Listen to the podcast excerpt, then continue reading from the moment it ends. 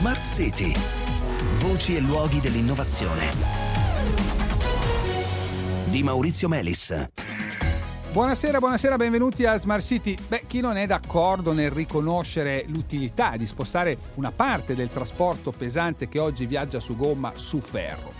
Tutti abbiamo vissuto eh, il disagio di autostrade in certi momenti intasati dai tir e tutti sappiamo eh, che almeno sulla carta insomma, il trasporto ferroviario è meno inquinante, è più sostenibile di quello eh, su strada.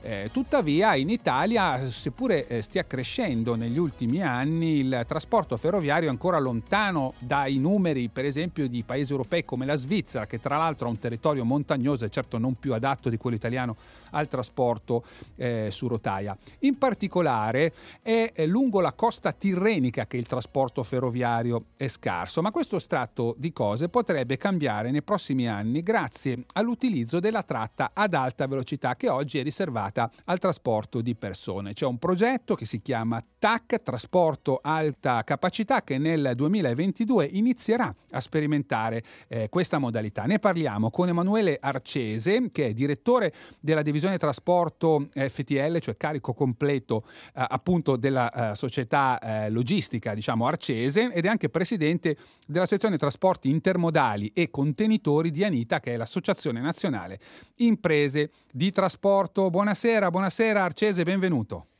Buonasera, buonasera a tutti. Allora, senta, intanto eh, ci faccia capire eh, come mai sulla costa adriatica, chiunque abbia dormito in un campeggio eh, sul, sul, mare Adriatico lo sa, come mai sulla costa adriatica i treni merci passino e ne passano anche parecchi e invece sul lato tirrenico non c'è trasporto merci ferroviario, insomma molto ridotto. Allora, diciamo c'è, c'è, una tematica tecnica. Oggi le unità di trasporto si distinguono diciamo, prevalentemente in due tipologie, quelli che sono i container eh, o casse mobili e quelli che sono i semirimorchi. Eh, I semirimorchi hanno un profilo, quindi un'altezza diciamo, eh, superiore a quella dei, eh, dei container Oggi la linea adriatica da qualche anno consente il transito, perché sono stati fatti determinati lavori di adeguamento di tutte le unità possibili, no? Quindi di qualunque formato, chiama, mi lasci così, di, formato, di treno, chiamiamolo così. profilo mm? 410, mm? tecnicamente si chiama P410 o C70, mm? quindi tutte le unità di trasporto possono passare su questa, su questa direttrice.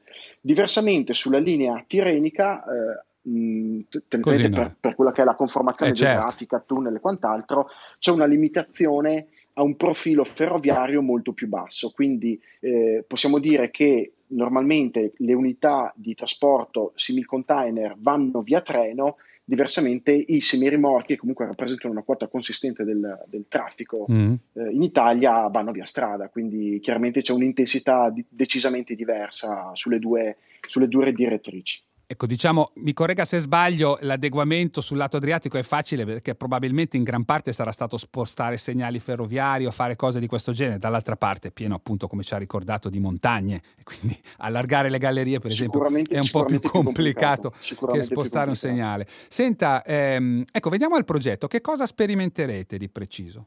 Allora, eh, TAC, appunto, un progetto diciamo, della società ISC che ha raggiunto un accordo con RFI, quindi il gestore della rete ferroviaria italiana, sostanzialmente prevederà che dal 2022 eh, si potrà circolare in una determinata fascia oraria notturna con dei treni eh, diciamo con profilo ferroviario idoneo ai semirimorchi su questo tratto di ferrovia tra Bologna e Firenze e questo consentirà appunto il transito di, di, di questa tipologia di, di semirimorchi. Quindi vi sarà la, la, fruizione della linea classica fino a Bologna o fino a Firenze, diciamo, in salita, per poi sfruttare l'alta velocità su, questi, su questo chilometraggio corto che però permette fondamentalmente di, di, di attraversare. Di bypassare eh, di fatto gli ostacoli che c'erano, che c'erano precedentemente. Ecco, per curiosità, eh, alta velocità per il trasporto persone, anche per il trasporto merci?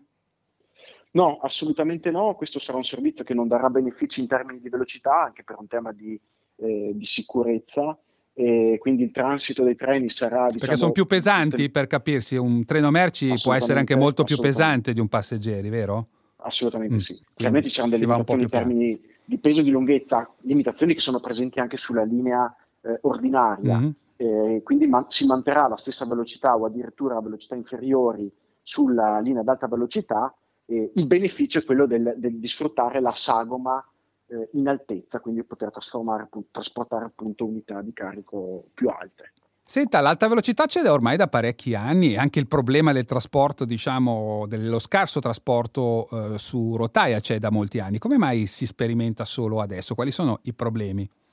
Allora, c'è un tema chiaramente di sensibilità su quello che è il traffico passeggeri, no? quindi utilizzare una rete che comunque ha avuto anche un, un, importante costo nella propria costruzione per un traffico cargo, diciamo che non era ritenuto la, la priorità. No? Poi ci sono una serie di tematiche eh, tecnologiche che comunque da affrontare, da risolvere, mm. che eh, diciamo erano una barriera, una barriera all'ingresso per, per poter far, per veicolare questi flussi sull'alta velocità. E questo ha portato via parecchio tempo. Mm. Io so che per esempio i treni eh, passeggeri dialogano continuamente con l'infrastruttura ferroviaria. Bisogna che i treni merci facciano una cosa simile, per esempio. Questo, questo può essere un questo esempio. È già, questo è già diciamo, è una cosa che viene già fatta anche mm. sulla rete ordinaria. Chiaramente eh, ci sono dei sistemi di segnalamento completamente diversi, quindi si dovrà utilizzare mm. eh, dei locomotori che siano in grado di dialogare con i sistemi di, di, di segnalamento dell'alta velocità e oltretutto insomma ci sono va- varie cose tecnologiche adesso non vorrei annoiarmi no, certo, con, certo. con cose troppo tecniche però diciamo che ci sono voluti anche anni per poter sviluppare quella tecnologia su locomotori eh, cargo che permettessero appunto il, il transito sul, su questa linea grazie Emanuele Arcese buona serata Grazie a voi, buona serata a tutti. Bene cari ascoltatori, ci fermiamo qui e ci diamo appuntamento a domani.